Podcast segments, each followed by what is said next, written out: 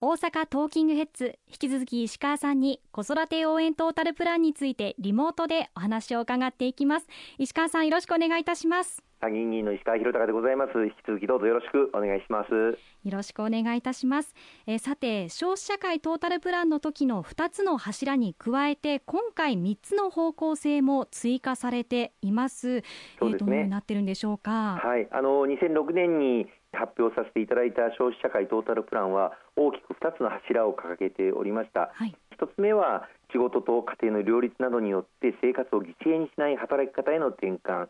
また2つ目の柱として教育無償化など子育て負担を過剰にしない支え方、まあ、こうした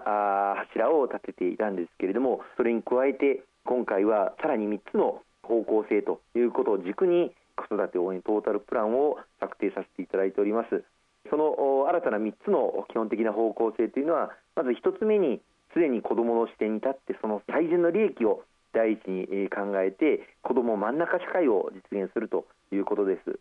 2つ目の方向性としては男女間の不平等まだ引き続きある中でこれを解消を図っていく。また性別による役割分担意識これをしっかりと是正をしていくと、まあ、男は仕事女は家事という考え方が依然として根強くある中でこうした意識を是正をしていきたいと思っています。また3つ目の方向性としては若者の経済的基盤を安定をしていく。また若者が希望を持って将来の展望を描くことができる。そういう環境を整備をしていきたい。この合計5つの柱そして方向性で今回子育て応援トータルプランを取りまとめさせていただきました。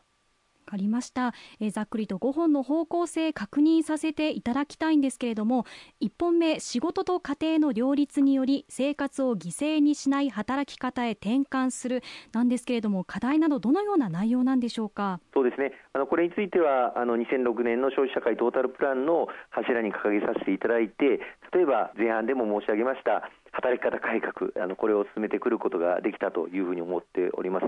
あの仕事と家庭を両立できる社会の実現という観点からは待機児童を解消して保育の受け皿の拡充これも着々と進めてきて特に2012年以降の自公連立政権再び国民の皆様に気づいていただいてからは保育の受け皿を毎年10万人規模で拡充をしてまいりましたしまた女性の就労人口というものも非常にこの10年近くの間に大きく進展をいたしました女性が活躍する社会その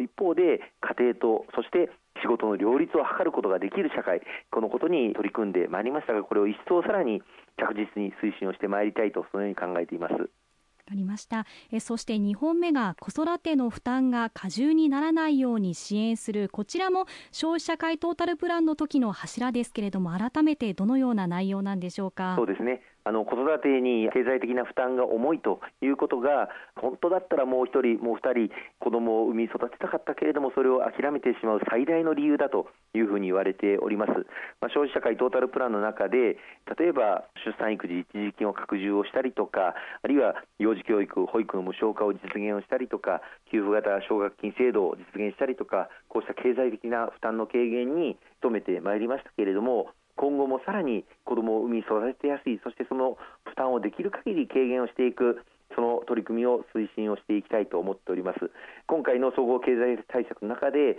前半にも申し上げましたけれども妊娠時に5万円そして出産時に5万円合わせて10万円分の経済的負担を軽減をする。これを伴走型の相談支援体制を構築する中でそれで一体的に設けるということも大きな家計の負担軽減まあ、おむつやミルクあるいはマタニティグッズあるいは家事支援など必要な経費がかかりますのでこうしたことの負担の軽減にするのではないかというふうに思っておりますしまたあの今回の子育て応援トータルプランの中では例えば小学校、中学校、高校生まで子どもの医療費については女性制度を拡充をしていくといったことも全国で取り組んでいくことを公明党として宣言をさせていただきました。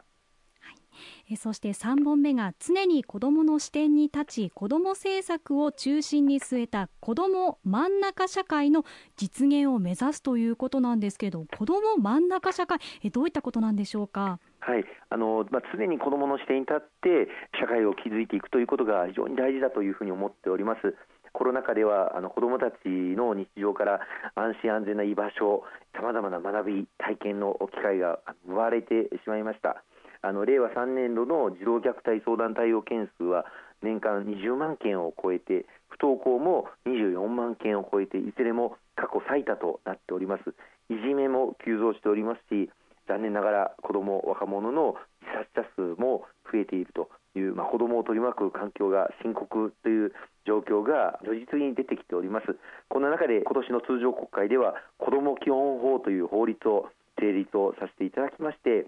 子どもの施策を策定し、また実施し、評価する、いろんな子どもに関連する政策がありますが、その政策を策定するにあたって、子どもたちの意見、また若者の意見、これを反映をしていくということがあの規定をされております。こうした未来を担う子どもたちや、また若者の声を聞きながら政策を進めていく。来年の4月には新たに子ども家庭庁も設置されることになりますので子ども、若者の声をかりと政策に反映していけるそうした子どもの視点に立って政策を進めていく子ども真ん中社会を実現をしていきたいと思っております。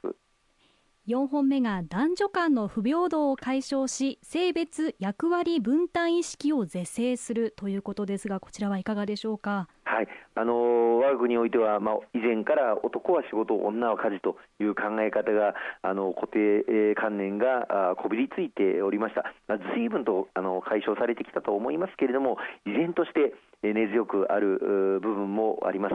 こうした現状を踏まえて男女ともに自立できるようなまあ、収入を得て生活できるように働き方、また社会保障を見直していかなければいけないというふうに思っております。ドイツなんかでは例えば長期間にわたって日本と同じく出生率が低迷していたんですけれども男女の家事・育児負担の平等化あるいは女性の職場復帰これを促したことで近年ドイツでは出生率が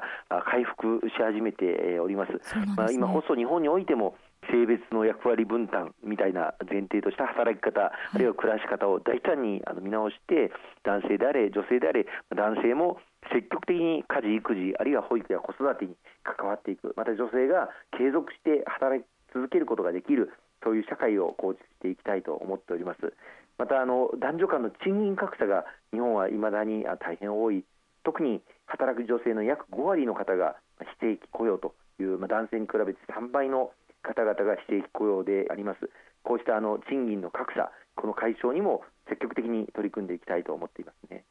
非常に重要ですよね。えそして最後5本目。若者が将来の展望を描ける環境整備ということですがいかがでしょうか？はい。あの若者特にあの高卒の方々の男女の雇用状況が悪化しております。未婚の高卒女性の4割は非正規雇用2割は無職というふうに言われておりますし高卒男性も2割が非正規雇用2割は無職そして4割は不安定雇用というふうに言われております。ね、子供を持ちたいと思うかは、まあ、雇用の形態によって異なるというふうに言われておりまして、非正規雇用の方の方が正規雇用よりも子供を持ちたいと思うあの方がまあ少ないというのがまあ実態でありますので、そうした現実を踏まえて、賃金をしっかりと非正規雇用の方も上げていける経済成長に総力を上げていかなければいけないと思いますし、また最低賃金、これも毎年毎年あの引き上げ、させていただいておりますけれども、これをさらに継続をしていく、さらには